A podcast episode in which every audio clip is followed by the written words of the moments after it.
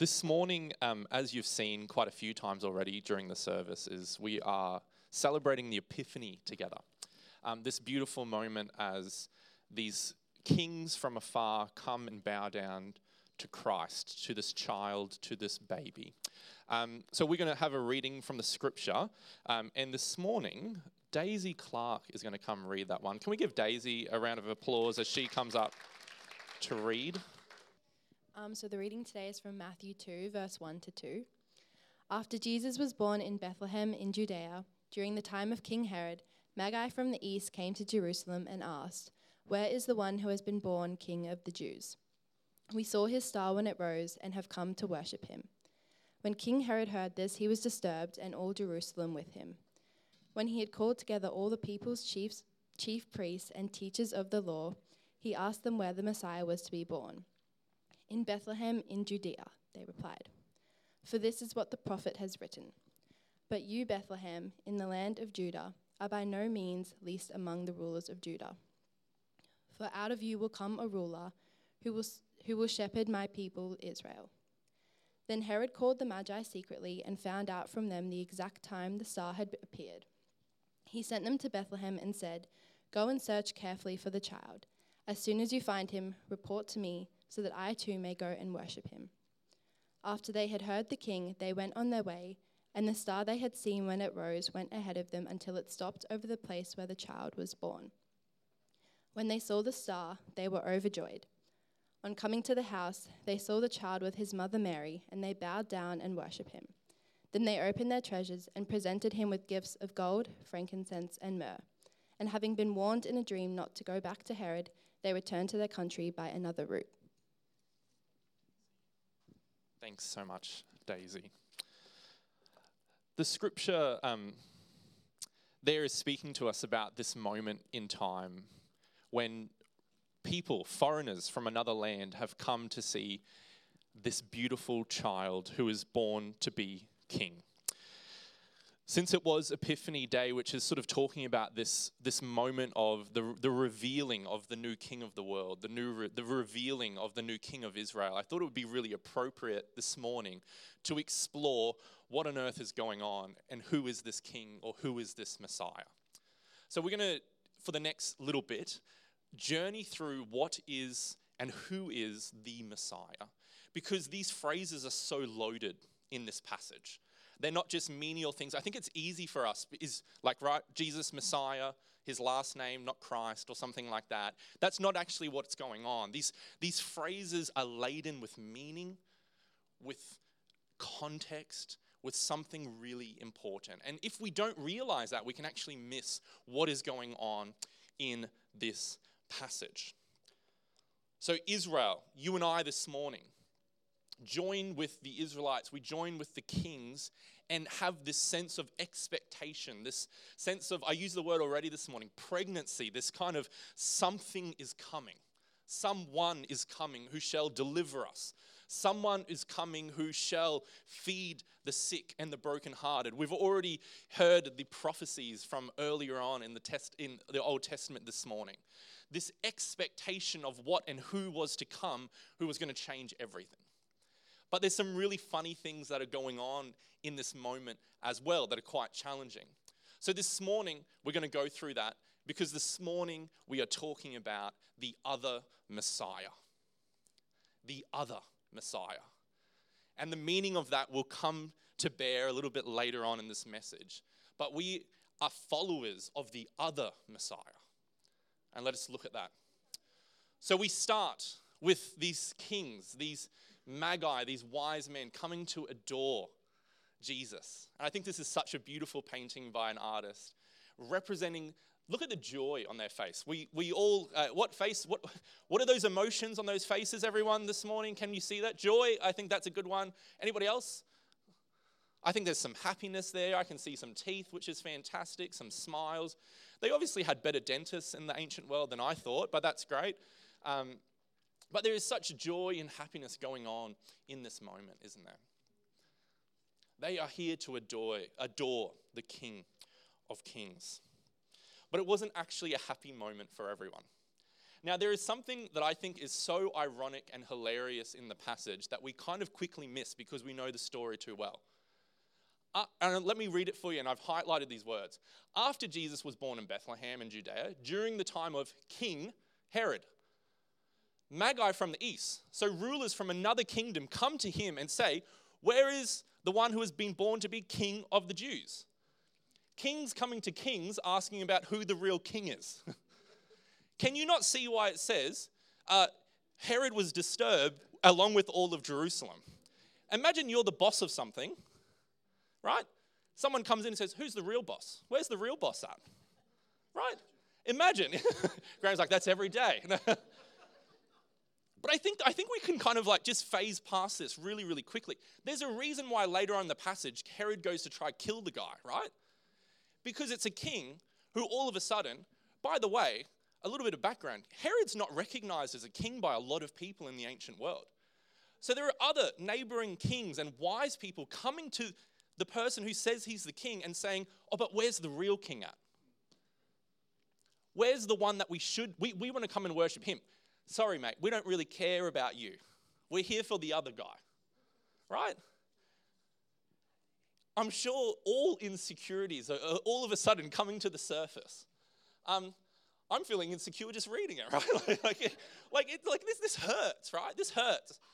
So Herod has been challenged directly for his kingship. At the beginning of the book of Matthew, we have a moment in the story where there's not one, but Israel has two kings. And this is quite challenging. What does Israel do? What do the people do? Because it doesn't just say Herod was disturbed, it says everybody was disturbed. Hmm, there's two kings. What do we do with this? And I think Matthew is a book where there's a challenge constantly throughout the whole thing, even at the end, of there's two kings. There's two messiahs. There's two people you get to choose to follow. Choose wisely. It's like this callback to Deuteronomy when Moses stands before the promised land and says, I, I hold between you two choices blessings and curses, death and life. Choose life. So this morning, we're going to explore the two kings, the two choices, the two messiahs. Are you ready to come on the journey? Oh, yeah. Thank you, five people. I, I, I'm going to be really blunt here. I grew up in like a South Sea Islander church. There was always like a lot of like interaction. There was joy. I'm like expecting some hallelujahs. So someone's going to have to up the game. That's all I'm saying. Is that all right? It's not going to be me. okay, so uh, we're exploring these two kings.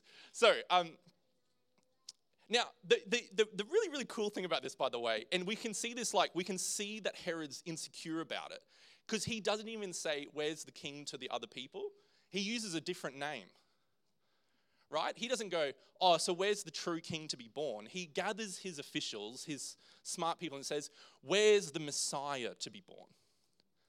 He can't acknowledge that it's another king. He can't do that. So, where's the Messiah? So, this word Messiah, Herod uses it for a specific reason, and it's actually a really important phrase. Now, what I want to do is we're going to go back now.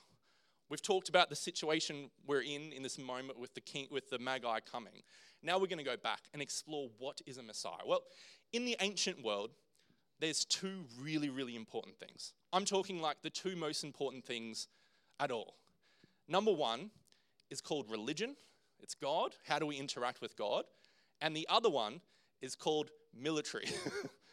it's called how do we interact with each other, which often leads to wars, battles, and etc. etc.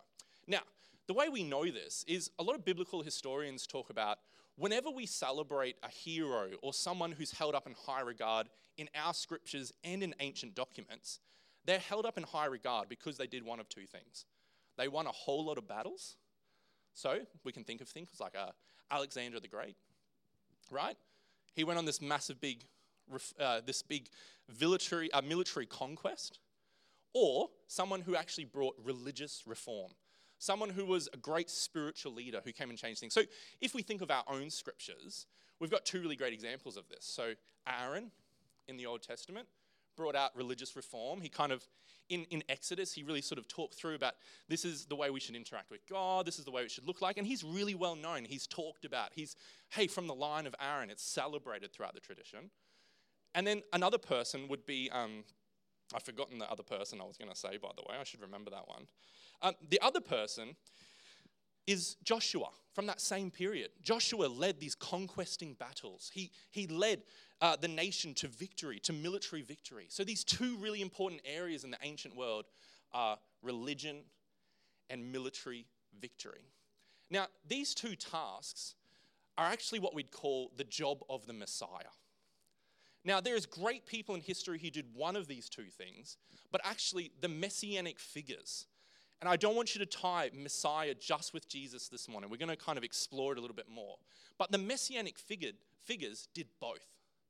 They brought religious reform and military victory.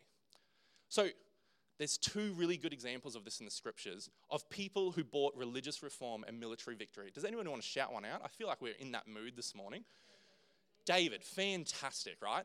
David, what does he do? He brings the Ark of the Covenant back to Jerusalem, religious reform. He repairs the relationship between God and the people. And boy, does he do some military victories. Saul's killed his thousands and David his tens of thousands, right? He's, the story starts off with him killing a really big guy. this is someone who is kind of embodying this messianic figure. Now, this is why they're always talking about someone from the line of David, someone from the line. We want someone like David because he did both of these things. He, he got rid of our oppressors and he helped us commune with God. Another person, Moses. How does Moses start off? He gets the people out of slavery. right? Yeah, yeah. And he starts by killing an Egyptian. That's exactly right. There's this thing going on where people, God is coming in, and there's these massive things where the oppressors are finally getting what's due them military victory. And then he goes out into the wilderness, and I love this, and he goes and stands on a mountain and he communes with God and comes and reveals it to the people. So these two, perhaps the most important two characters in Israel's scriptures, are David and Moses for this very reason. So, this are, these are, these two jobs are the jobs of the Messiah. But there's a really big glaring problem with both of these people, as great as they were. And I'm talking they're great. Like David had God's own heart, right? Moses, he was so good they had, they had to hide his bones because they were afraid of people worshipping him, right? These are great and amazing people that God used. But there's a big failure. They, they, they, they couldn't do it to a certain point because the truth is, no matter how good they were, and they were good, everyone ended up back in slavery anyway. It only lasted so long, right? They were back there.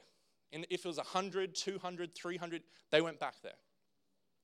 So the Messiah figure then was Israel realized they needed another Messiah. But what they began to realize as well, and we start to see these coming out in Jeremiah, in Micah, the prophecies that were already read, is we can't have a Messiah like the other Messiahs because we're going to end back up in slavery anyway. We actually need God to come and be our Messiah. We need God to come and sort this out. We need it to be eternal, not temporal. So in Jeremiah 23, 5 to 6, we see the days are coming, declares the Lord, when I will raise, raise up for David a righteous branch, a king who will reign wisely and do what is just and right in the land. In his days, Judah will be saved, and Israel will live in safety. This is the name by which I, he will be called the Lord, our righteous Savior. Savior. This is this affirmation that this is not just our Messiah, this is the Messiah, capital M. This is God here with us to sort this out.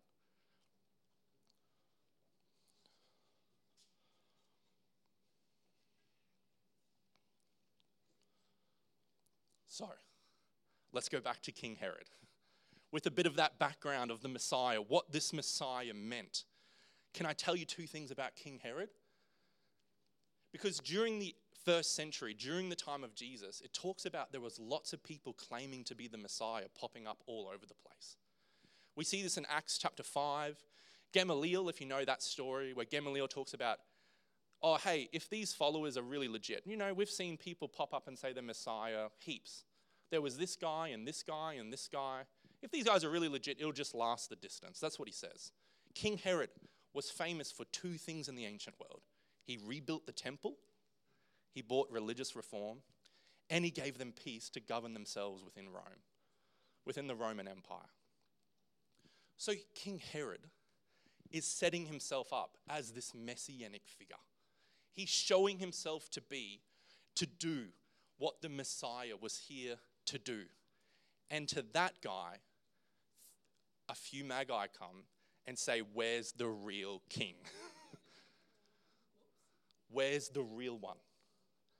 Because there was a bunch of people who thought that even though King Herod had done these things, he was doing it just for himself. That even though King Herod had given them peace underneath the Roman occupation, they were still under Roman occupation. And to him, they come and said, Where's the real king?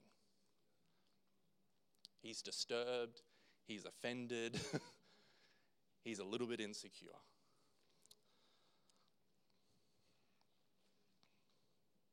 So, the epiphany, and this is where we're arriving, is actually the world revealing to us Jesus, the true Messiah. The Messiah that creation itself, a star, is pointing to this guy being someone special.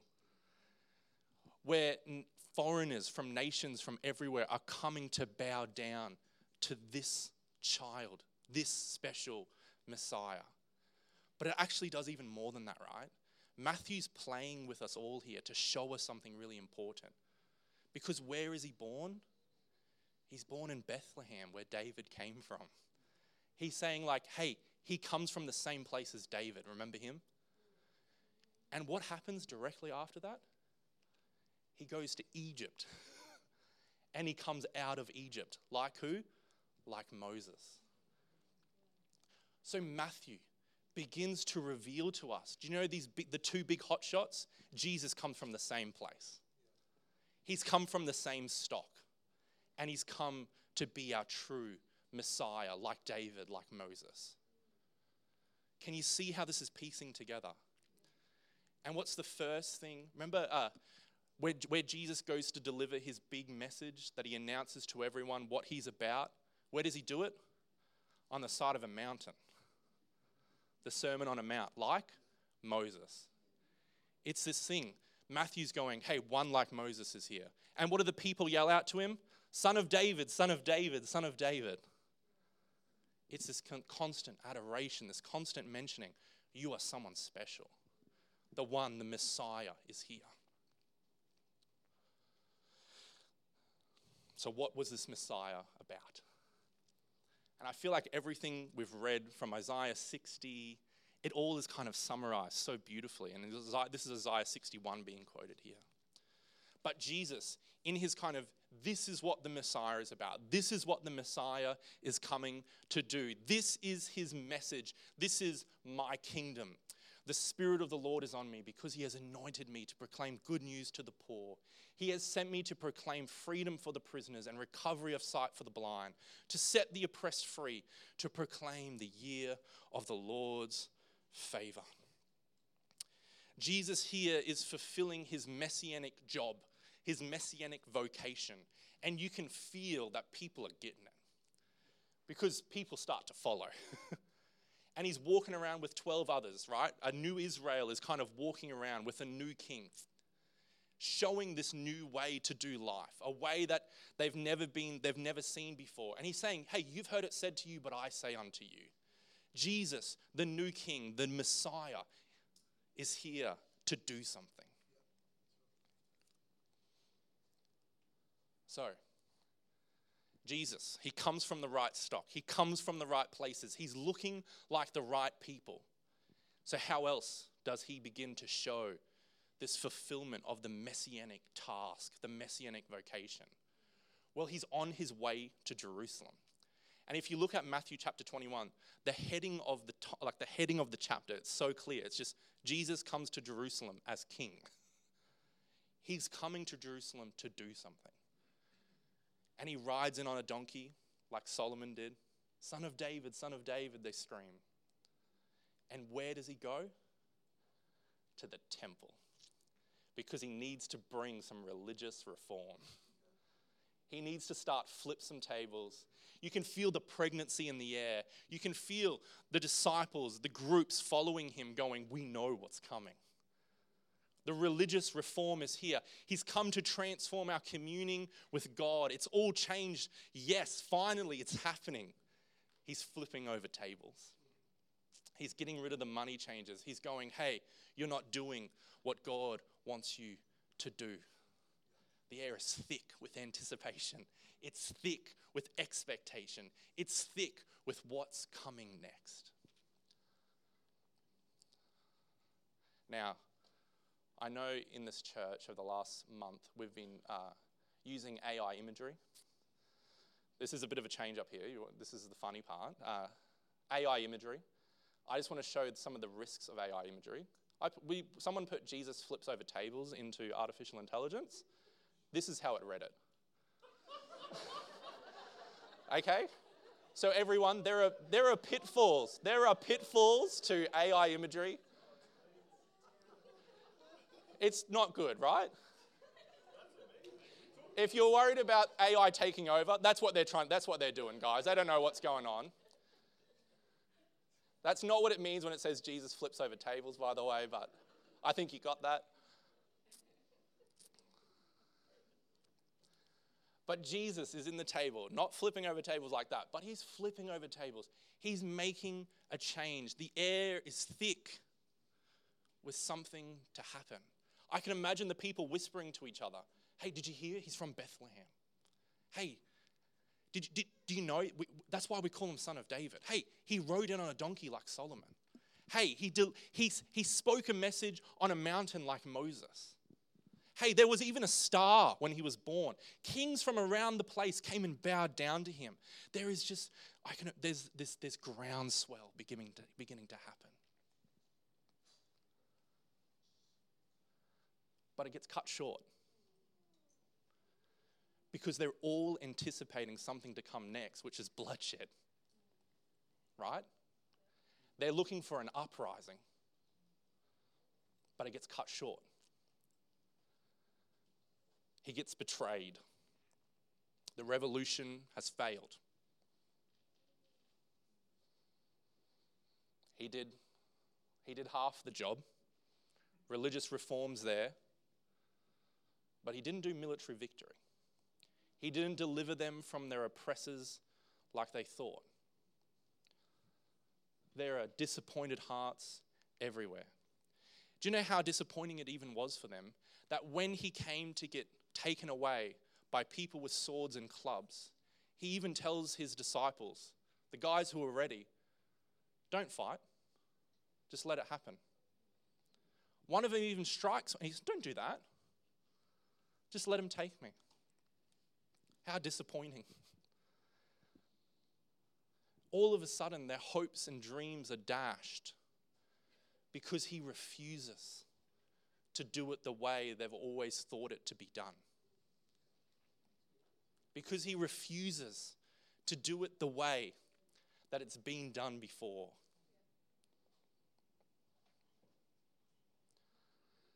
And he gets taken away. And he ends up in this place where Pilate is asking these questions people are disappointed. Some start walking back to Emmaus. people are hurt, they're despondent. They thought he was the one. We thought this was it. We had our expectations. We thought it was going to work out. But he ends up this failed Messiah, this disappointment in front of a crowd of people getting to choose between him and another of who they want to be released.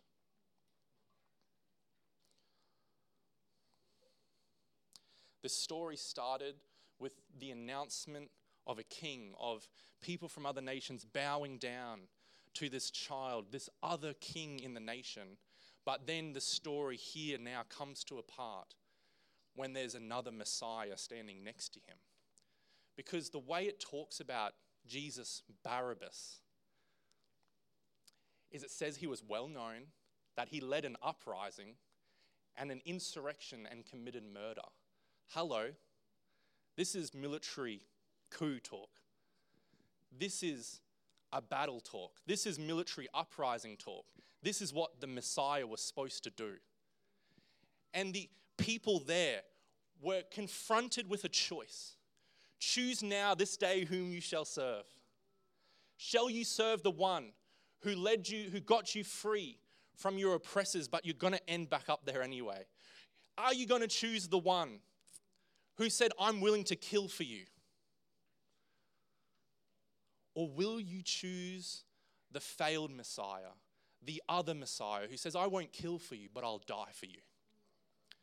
This is the confronting question of them there, but this is the confronting question of all of us today.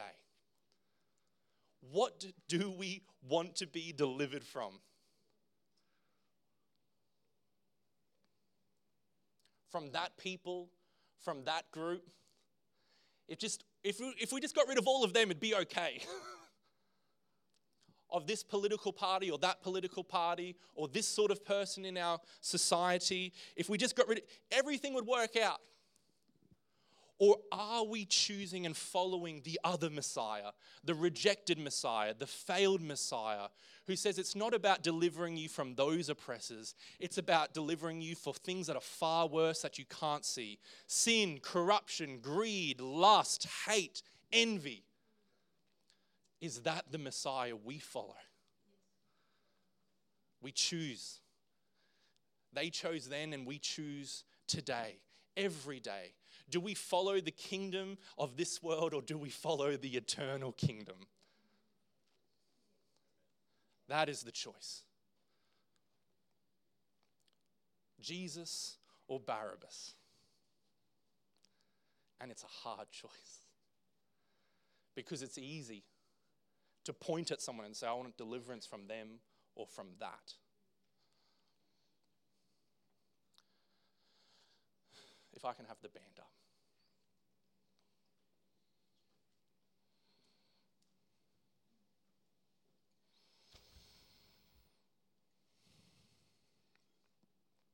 I think when push comes to shove, humanity constantly chooses deliverance from the immediate oppression of that which we can see when there is something far more evil, far more sinister than the Roman Empire. or that group or this group. The kingdom of this world teaches us. The Messiah Barabbas teaches us to overthrow our enemies with any means necessary lie, steal, murder if you must. But the eternal kingdom the eternal kingdom says something much different. It says to turn the other cheek, to tell the good news that there is freedom to those in slavery, that there is sight for the blind, that there is food for the hungry, and that there is love for those who do not know Which kingdom do you choose? Which Messiah do you choose? Let us not choose the Messiah who would kill for us, but let us choose the Messiah who chose to die for us. Would you stand with me? If I could have the attendants to hand out and prepare the communion for us, please. Because communion is about us remembering that victory doesn't come through the bloodshed of many, it doesn't come through the deliverance from those oppressors, but it comes from the bloodshed of one and the broken body of one. Communion, when we eat and drink together, we celebrate what God has done and continues to do. We celebrate and worship not the Messiah of this world who we often choose, but we celebrate and worship the other Messiah, the rejected Messiah, the forgotten Messiah, the failed Messiah, but the Messiah whose reign is eternal, whose lasts forever. So, May we be like the nations from around the world who have come to bow down to the King of Kings and the Lord of Lords. May Jesus Christ be revealed to us as the Messiah whose kingdom is eternal.